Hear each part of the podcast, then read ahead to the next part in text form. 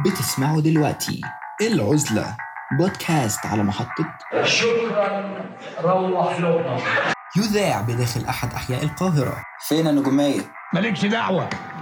مالكش دعوة. السلام عليكم. إزيك؟ عامل إيه؟ بدون أي مقدمات طويلة خليني أقول لك النهارده هكلمك عن ال streaming service أو خدمات البث. طب ثانية واحدة يعني إيه streaming أساسا؟ أنا قلت أجيب لك الموضوع كده بالتفصيل من الأول. ال streaming هو أي حاجة أنت بتسمعها أو بتشوفها من خلال جهاز ما.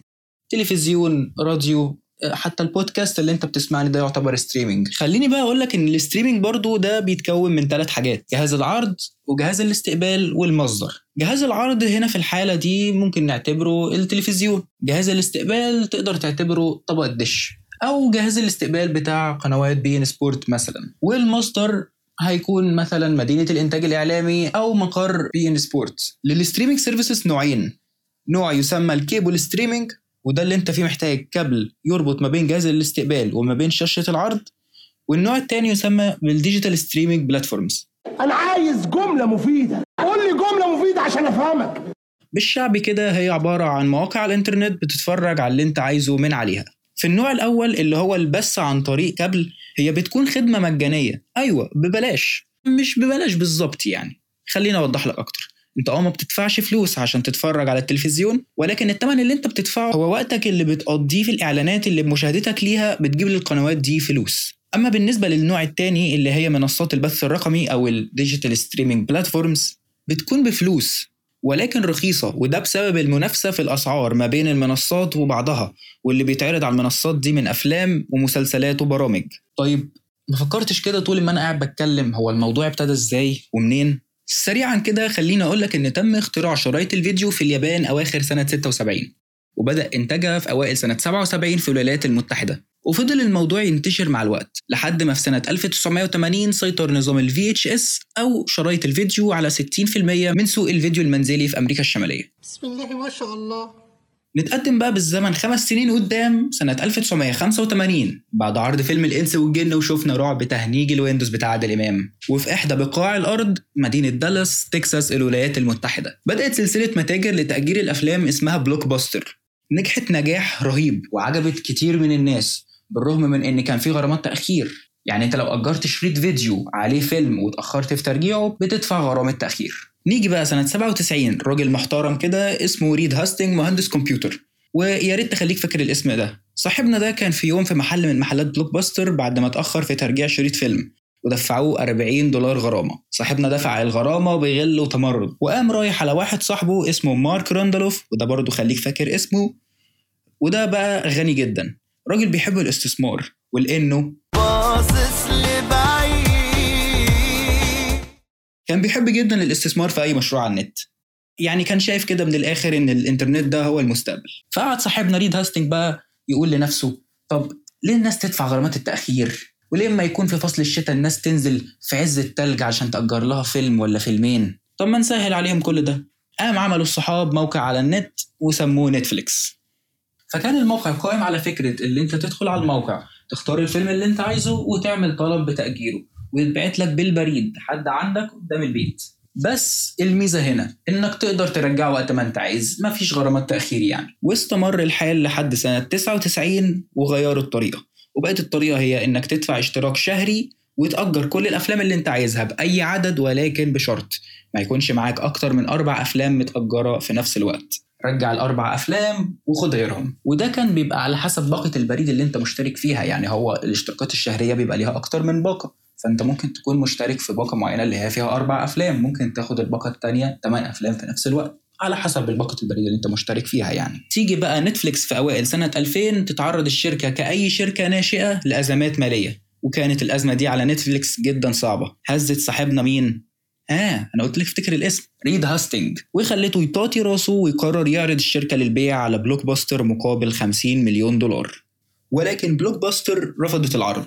بعدها تيجي أحداث 11 سبتمبر. وبعد الأحداث الصعبة دي الأمريكان كانوا خايفين يخرجوا من بيوتهم. وكان صعب على أي حد إن هو يخرج يأجر أفلام من متاجر بلوك باستر فكانت دي فرصة كويسة جدا لنتفليكس عشان تعوض خسائرها المادية وتكتسب جمهور وشعبية أكبر.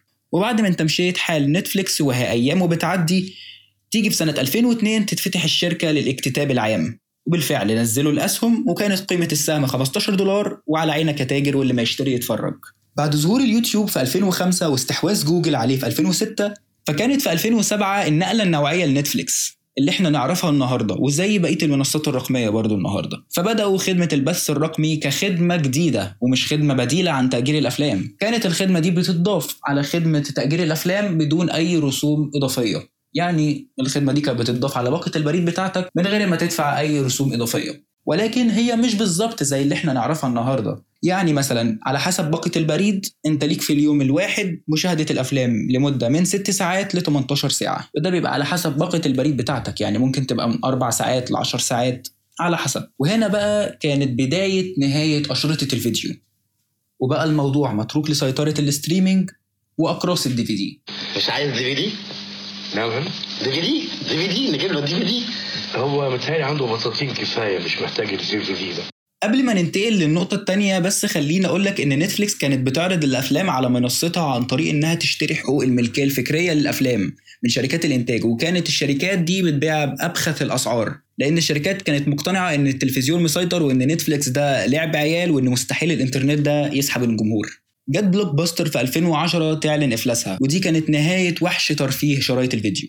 عشان يظهر بعدها بسنة في 2011 خصم جديد لنتفليكس وهي منصة اسمها هولو. وكان في الوقت ده المنافسة جدا جامدة ما بينهم. عدت فترة كده ما كنتش تعرف انت هتشترك في نتفليكس ولا تشترك في هولو من كتر حلاوة الأفلام المعروضة على المنصتين. وبعد ما بدأت تاخد شركات الإنتاج بالها من نجاح نتفليكس وظهور هولو ومنافستها لنتفليكس بدأت شركات الإنتاج تغلي أسعار الأفلام على نتفليكس. ولأن نتفليكس كانت عارفة إنه هيجي اليوم ده فقررت نتفليكس تاخد خطوة جديدة وجريئة. أيوة.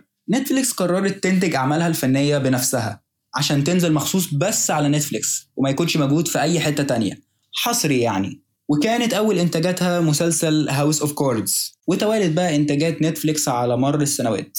واللي حقق نجاح ما كانش متوقع بما إنه من أول إنتاجات نتفليكس الأصلية. بعدها بقى بدأت منصات تانية في الظهور على الساحة زي Amazon Prime و HBO و HBO دي اللي هي أصلا قناة فضائية وأطلقت خدمة البث الرقمي بتاعتها علشان تعرض أعمالها عليها. وفي 2019 جم منصتين جداد دخلت الساحة. بس المنصتين دولت مش تبع أي حد.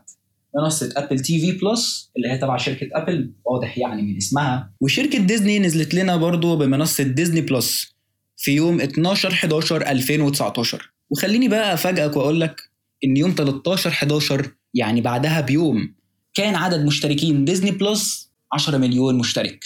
أنت متخيل؟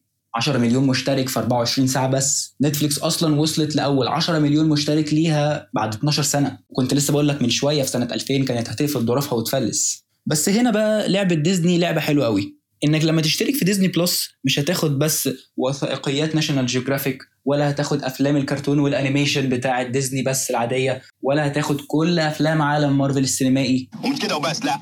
بوشكاش محفوظ بيضحي النهارده. أنت هتاخد كمان اشتراك في منصة ESPN الرياضية واشتراك في منصة Hulu أيوه أنت سمعت صح Hulu بعد ما اشتريتها ديزني في 2017 تدري يا خان اللي قهرني ودخل الحزن جوه قلبي؟